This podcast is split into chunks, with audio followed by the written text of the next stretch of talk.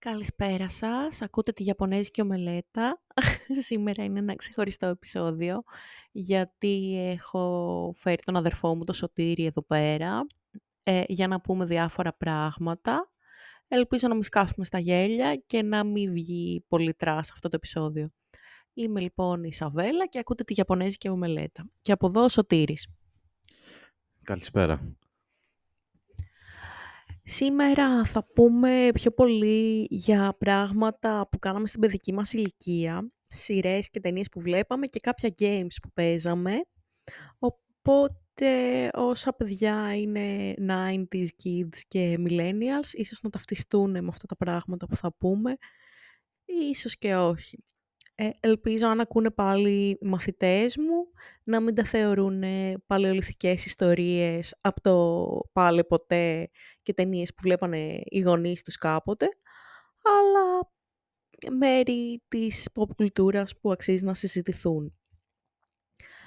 Ε, αρχικά να αναφερθούμε σε αυτό το φαινόμενο ε, που συνέβαινε στα 90s, να ξυπνάμε κάθε Σαββατοκύριακο πολύ πρωί και να βλέπουμε κινούμενα σχέδια στην τηλεόραση, κυρίως ε, κανάλια όπως το Star και το Alter, που δεν υπάρχει πια. Ε, χαρακτηριστικά θυμάμαι εγώ να ξυπνάω 7.30 το πρωί για να δω Sailor Moon, Sakura Card Captor κλπ. Ε, που εντάξει το έχω αναφέρει και σε άλλο podcast, ότι τα καλοκαίρια σπίτι της γιαγιάς αυτό σηκωνόμουν πάρα πολύ πρωί για να δω κινούμενα σχέδια και μετά ξεκινούσε η μέρα αφού είχα δει τουλάχιστον 2-3 ώρες τηλεόραση και όλα τα αγαπημένα μου παιδικά. Τώρα δίνω το λόγο στον αδερφό μου, το Σωτήρη, όπως καταλάβατε έχουμε ένα μικρόφωνο, για να μιλήσει και αυτός για τα αγαπημένα του κινούμενα σχέδια όταν ήταν ε, παιδί. Λοιπόν, το αγαπημένο, καταρχήν, το αγαπημένο μου κινούμενο σχέδιο όταν ήμουν μικρός, το οποίο ε, συνήθως έπαιζε άντε μέχρι το δεύτερο κύκλο, ήταν το One Piece, το Alter. Από το πιο βίο καρτούν για τότε. Ναι, πες κι άλλο. Το άλλο, η άλλη σειρά κινουμένων σχεδίων που μου άρεσε μικρός, που θα ήθελα και τώρα να τη δώσει επανάληψη, είναι το Roadrunner Show. Άστα είναι από τη δεκαετία του 40, του 50 πλάκα με το Roadrunner Show ήταν ε, με το, με το κόγιο. Κάθε, κάθε φορά που ήθελα να πιάσει το beep, beep και εν τέλει έπεφτε θύμα στις δικές του τις παγίδες. Τώρα όσον αφορά τα δικά μου παιδικά χρόνια, μεγάλωσα με κρυφτό κυνηγητό, ποδόσφαιρο, μπάσκετ και εννοείται PlayStation 2. Δεν υπάρχει πιτσίρι που να μην έχει παίξει το GTA San Andreas και να μην ε, είχε μάθει απ' έξω και ανακατοτά κωδικούς. Που συνήθως κλασικά τους γράφαμε σε ένα σημειωματάριο πότε σκιζόταν, πότε χανόταν, αλλά και πάλι δεν υπήρχε λόγος για άγχος, γιατί σίγουρα καμιά δεκαριά κωδικούς είχαμε μάθει απ' έξω και ανακατοτά. Και μετά από ένα σημείο πήγαινε, πήγαινε, αυτόμα, πήγαινε αυτόματα τα δάχτυλα. Ε, τώρα που ο αδερφός μου μιλάει για παιχνίδια, εγώ θυμάμαι χαρακτηριστικά τη μέρα που αγοράσαμε PlayStation 2. Ήμασταν δημοτικό και ήταν πολύ μεγάλη στιγμή για την οικογένεια. Γενικά δεν είχαμε προλάβει το PlayStation 1, ήταν λίγο πιο παλιάς γενιάς. Τώρα έχει φτάσει μέχρι το 5, προφανώς συνεχίζουμε να αγοράζουμε κονσόλες. Θυμάμαι λοιπόν όταν αγοράσαμε το PlayStation 2 ότι έδιναν κάποια demo μαζί ε, που είχαν ε, διάφορα games τα οποία μπορείς να δοκιμάσεις μία πίστα δύο και υπήρχαν και χαρακτηριστικά περιοδικά της εποχής που έδιναν δώρο, demo από διάφορα παιχνίδια και μπορείς να μπεις να παίξεις μια πίστα από το Ratchet Clank, από το Grand Turismo, από αρκετά παιχνίδια. Ή από το SingStar που μου άρεσε εμένα, ένα παιχνίδι καραόκε της εποχής. Και φυσικά όπως έχουμε ξανααναφέρει ε, στο παρελθόν υπήρχαν video club οπότε μπορούσες να πας να δανειστείς ένα παιχνίδι, να δεις αν σου αρέσει και μετά να το αγοράσεις σε δεύτερο χρόνο. Προσωπικά το πρώτο, ίσως και τελευταίο παιχνίδι στο PlayStation 2 που έπαιξα ήταν το Ratchet Clank, ένα παιχνίδι ε, ουσιαστικά εξερεύνησης πλανητών ε, όπου ένα ρομποτάκι και μία αλεπού νομίζω πήγαιναν από πλανήτη σε πλανήτη. Θα πει περισσότερο ο αδερφός μου γι' αυτό. Ε, και απλά θυμάμαι χαρακτηριστικά ότι ήταν μία πίστα με ένα πλανήτη που έπρεπε να περάσει τέλος πάντων ο Ράτσετ και γέμιζε σταδιακά με νερό η πίστα και έπρεπε να περάσεις πριν πνιγείς και να κολυμπήσεις μες στην πίστα.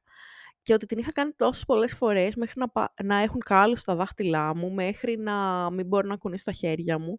Και πάλι πάταγα restart, ε, φανατισμένα, μπορεί να παίζα και 8 ώρες τη μέρα για να το πετύχω. Ε, και μετά από αυτό, δεν, γενικά δεν είμαι πάρα πολύ καλή στα games, δεν έχω καλό συντονισμό χεριού ματιού, αλλά αυτό το παιχνίδι μου άρεσε πάρα πολύ και ε, οι κρυφές πίστες και το τελικό boss και όλα. Και μετά, όπως είπα, μου άρεσαν παιχνίδια τύπου SingStar που ε, ερχόντουσαν μαζί με μικρόφωνα και ήταν καραόκε. Έβαζες κάποιο τραγούδι, τραγουδούσες με τους φίλους σου και εντάξει, άκουγαν τα φάλτσα σου και περνούσατε ποιοτικά το απόγευμα. Ή κάποια άλλα παιχνίδια ε, της εποχής. Θυμάμαι η ξαδέρφη μου η Τασούλα είχε ένα για τους Ολυμπιακούς Αγώνες του 2004 που είχε διάφορα τύπου ε, αγωνίσματα των Ολυμπιακών, ξέρω εγώ, η Πασία, Ακόντιο, διάφορα, που πάλι ήμουν εντελώς άμπαλη και έχανα σε όλα και πάταγα restart φανατισμένα μέχρι να ε, περάσω την πίστα, ας πούμε. Ε, δίνω πάλι το λόγο στον αδερφό μου για να μιλήσει για το Ratchet Clank αυτός πιο πολύ, γιατί νομίζω έχει παίξει και επόμενα παιχνίδια. Δεν είναι μόνο το Ratchet Clank 1, πες να έχουν βγει 10 και σε άλλες κονσόλες. Και να πει και αυτό τι θυμόταν από αυτό το παιχνίδι, το οποίο γενικά, ε, αν και είναι εντελώς vintage πλέον, θεωρώ ότι αξίζει να το παίξει κάποιος, γιατί είναι πάρα πολύ ωραίο παιχνιδάκι για να περνάς την ώρα σου και μου άρεσαν και τα γραφικά ε, για παιχνίδι τύπου αρχές 2000 είχε πάρα πολύ καλά γραφικά, θεωρώ. Ε, δίνω το λόγος στον αδερφό μου του Σωτήρη, ο οποίος είναι γνώστη στο games, οπότε θα μιλήσει περισσότερο για το Ratchet Clank και για άλλα παιχνίδια που έχει παίξει και στο PlayStation και στο Xbox. Λοιπόν, καλησπέρα καταρχήν.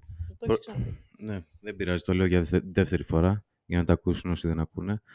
Το λοιπόν, ε, πρώτη φορά που είχα δοκιμάσει το Ratchet Clank ήταν σε ένα demo από το PS2 που είχαμε, το πρώτο PS2 που είχαμε πάρει, όπου έδινε και ένα demo, μια κάρτα μνήμης και ένα χειριστήριο.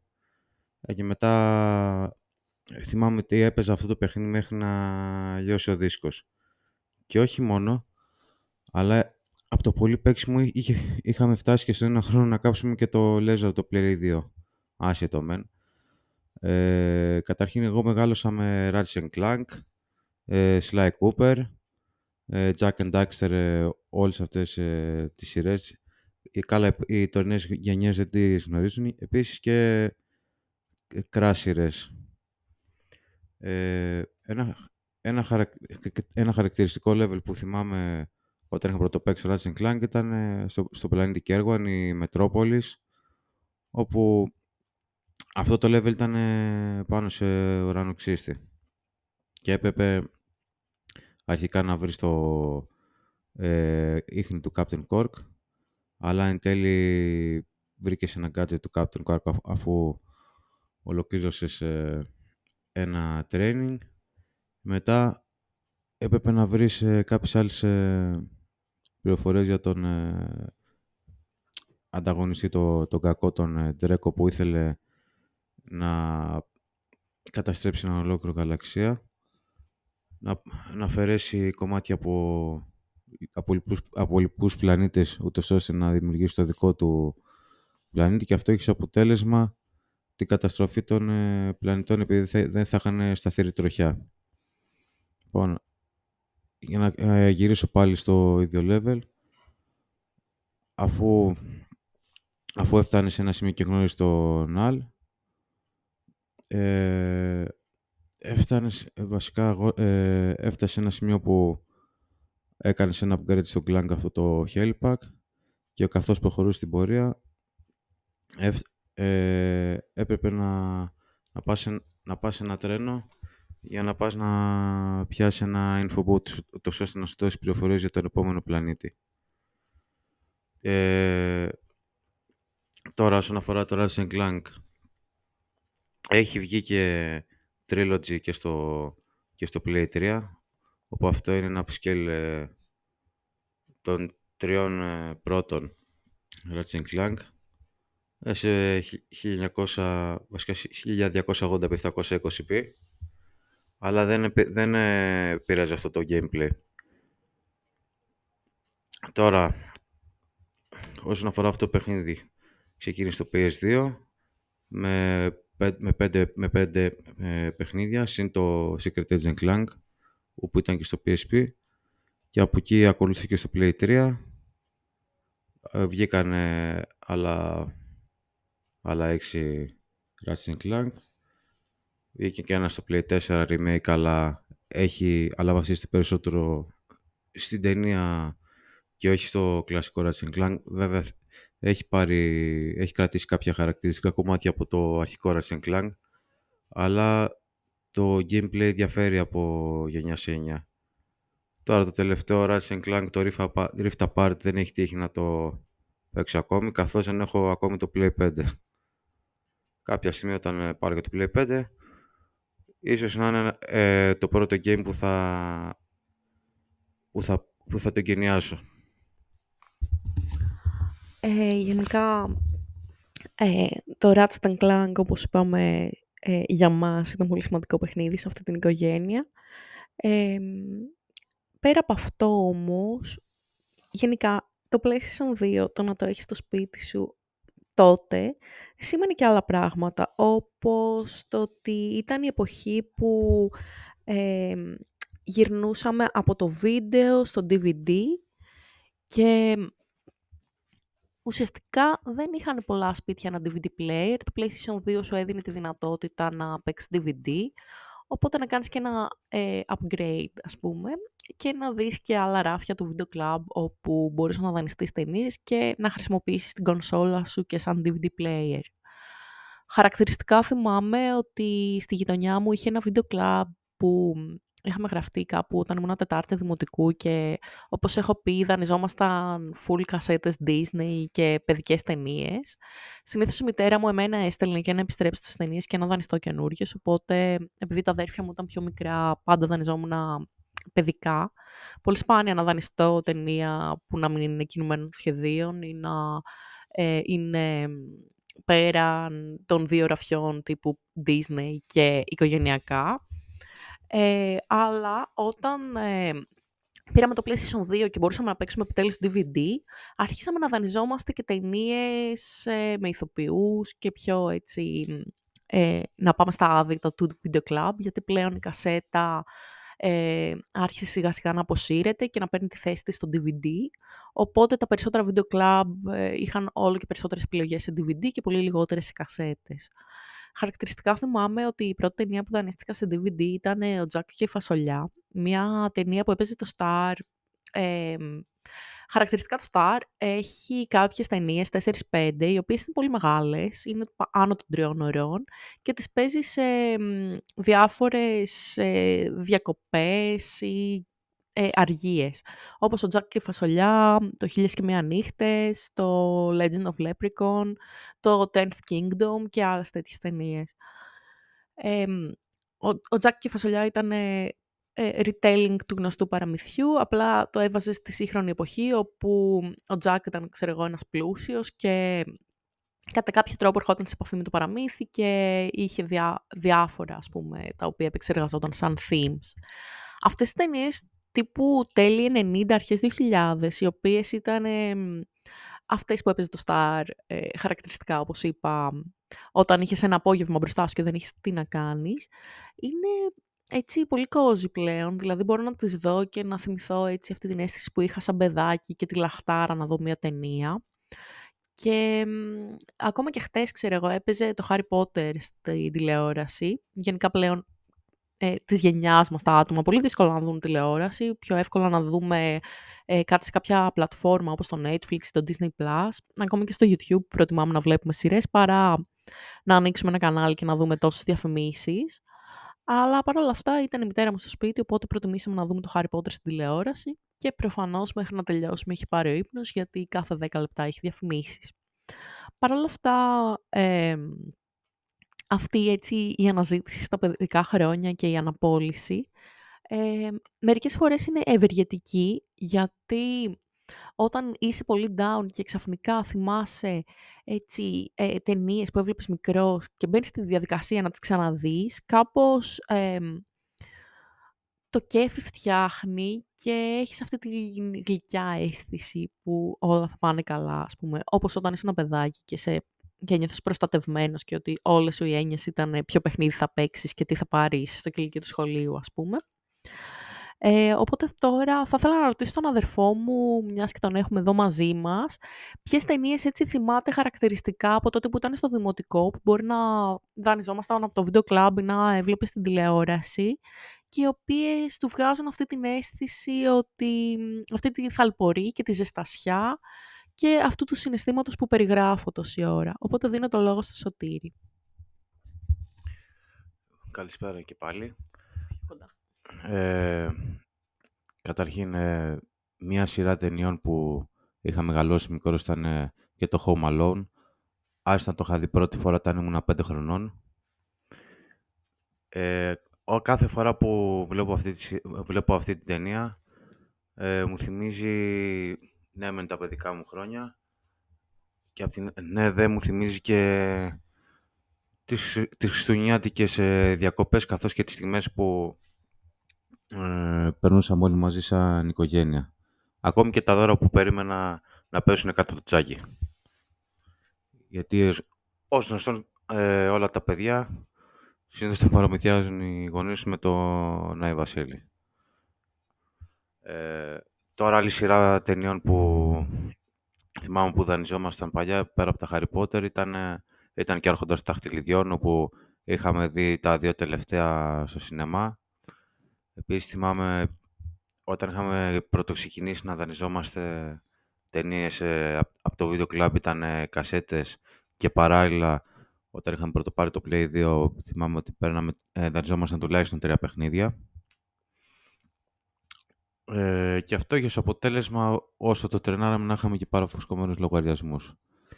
Ε, ένα, ένα χρονικό διάστημα θυμάμαι που παίρναμε πολύ συχνά από βίντεο κλαμπ ήταν όταν είχαμε πρώτο πάρει το Play 3 Star, δεν είχαμε τότε τηλεόραση ψηλής ανάλυσης. Το είχαμε σε κούτα που αυτό ήταν ε, η Ρωσιλία το Play 3. Θυμάμαι ότι δίναμε κάτι κοσάγια, κάτι τριατάρι γιατί μπορεί να τύχει να έπαιρνα κανένα, κανένα παιχνίδι το οποίο ήταν 2 ευρώ η μέρα. Και εγώ σαν καμένος, μπορεί να το κρατούσα και δύο εβδομάδες, τουλάχιστον μέχρι να το φτάσω σε ένα επιθυμητό σημείο και να το βαρεθώ και μετά να το επιστρέψω για να πάρω ένα άλλο παιχνίδι. Που στην, που στην πορεία, να δω ότι με έφτανε το αγόραζα. Το καλό τουλάχιστον με, τις, ε, με την τωρινή γενιά σχέση με παλιά είναι ότι ε, όσον αφορά τα games, καταρχήν, άμα είσαι συνδρομητής στο PS Plus, άμα είσαι Play ή στο Game Pass αντίστοιχα στο, στο Xbox, μπορείς να παίζεις από, από 100 έως 200 παιχνίδια τσάμπα και από τα κένια μπορείς να παίζεις σε μία-δύο ώρες ε, trial. Όχι demo, το κανονικό παιχνίδι μέχρι να το φτάσεις στο σημείο που θες. Και τώρα όσον αφορά τις ταινίες, για αυτό το λόγο έχουν πεθάνει και τα video club. Είναι πιο προς να είσαι συνδρομητής στο Netflix ή στο Disney Plus γιατί μπορείς να δεις ένα σωρό ειδών ταινίες. Και όχι μόνο ταινίες, αλλά και σειρές. Αυτά είχα να πω από μεριάς μου. Ε, να συνεχίσω να πω ότι ναι, μία φορά θυμάμαι και εγώ χαρακτηριστικά αυτό που είπε ο αδερφός μου για το βίντεο κλαμπ, ότι ε, είχαμε κάνει ένα λογαριασμό τεράστιο και η μητέρα μου πήγε και έκανε φραγή στο βίντεο κλαμπ. Είπε στον υπάλληλο να σημειώσει ότι δεν μπορούμε να ξαναδανιστούμε ταινία ή παιχνίδι αν δεν είναι αυτή παρούσα που αυτή τη φραγή δεν την έβγαλε ποτέ. Μέχρι να κλείσει το βίντεο κλαμπ έπρεπε να δανειστούμε ταινία και να είναι η μητέρα μου μπροστά. Ακόμα και όταν ήμουν, ξέρω εγώ, 16-17 χρονών. Και αυτό το κάνει γιατί ήταν αυτό που είπε ο αδερφός μου. Είχε έρθει ένας λογαριασμός 30-40 ευρώ, δεν ξέρω πόσο. Και η μητέρα μου λέει καλά, λέει, πάτε καλά. Πάτε στο βίντεο κλαμπ και κάνετε τέτοιους λογαριασμούς. Δεν ε, στέκει αυτό το πράγμα. Οπότε ε, πάνε και τα προνόμια του να δανείζεστε ό,τι γουστάρετε. Ε, επί της ουσίας, ε, αυτό ε, που είπε ο αδερφός μου ότι είναι πολύ πιο προσιτό πλέον να ε, έχεις συνδρομή σε μια πλατφόρμα ή και πειρατικά τέλος πάντων να δεις ταινίες online είναι πολύ πιο εύκολο από ό,τι στην εποχή μας ε, που και πάλι εξελίχθηκε η τεχνολογία, μπορούσαμε να κατεβάζουμε ταινίες, μπορούσαμε να ε, αντιγράφουμε DVD, μπορούσαμε χιλιάδιο πράγματα. Αλλά ε, ο σημερινός τρόπος ε, θέασης ταινιών είναι πολύ πιο ε, προσιτός οικονομικά. Μπορείς να ε, βρεις δύο-τρεις φίλους σου να έχετε λογαριασμό στο Netflix και να είναι πάρα πολύ οικονομικό. Ωστόσο, αυτό που παρατηρώ εγώ είναι ότι πλέον στις ε, συνδρομητικές πλατφόρμες εκλείπουν σειρές του παρελθόντος, οι οποίες είχαν αυτό το cozy αίσθημα που περιέγραψα πιο πριν. Ε, χαρακτηριστικά υπήρχαν ε, σειρές όπως το Malcolm in the Middle, που το βλέπαμε στην δική μας ηλικία, το ε, I Dream of Jeannie, το Bewitched, ε, πάρα πολλές σειρές, οι οποίες δεν υπάρχουν στα συνδρομητικά ε, στις συνδρομητικές πλατφόρμες ή η Dada και άλλες πολλές, ε, οι οποίες είναι λες και έχουν μείνει στην αφάνεια επί της ουσίας. Ε, τέλος πάντων, ε, θα σας αφήσω γιατί ήρθε η μητέρα μου στο σπίτι και ποτέ δεν καταλαβαίνει να κάνει ισχύα όταν έχω επεισόδιο και θα τα ξαναπούμε σύντομα. Ελπίζω να σας άρεσε η προσθήκη του αδερφού μου σε αυτό το επεισόδιο και θέλω να μου γράψετε αν ε, θέλετε να κάνω και άλλα επεισόδια έτσι συνεργατικά με φίλους μου και γιατί όχι και με τον αδερφό μου για να πει κάτι ε, ακόμα πιο εξειδικευμένο για τα games ή για οτιδήποτε άλλο θελήσετε. Ε, Ευχαριστώ πολύ που με ακούσατε. Καλό σας απόγευμα και θα τα ξαναπούμε σύντομα.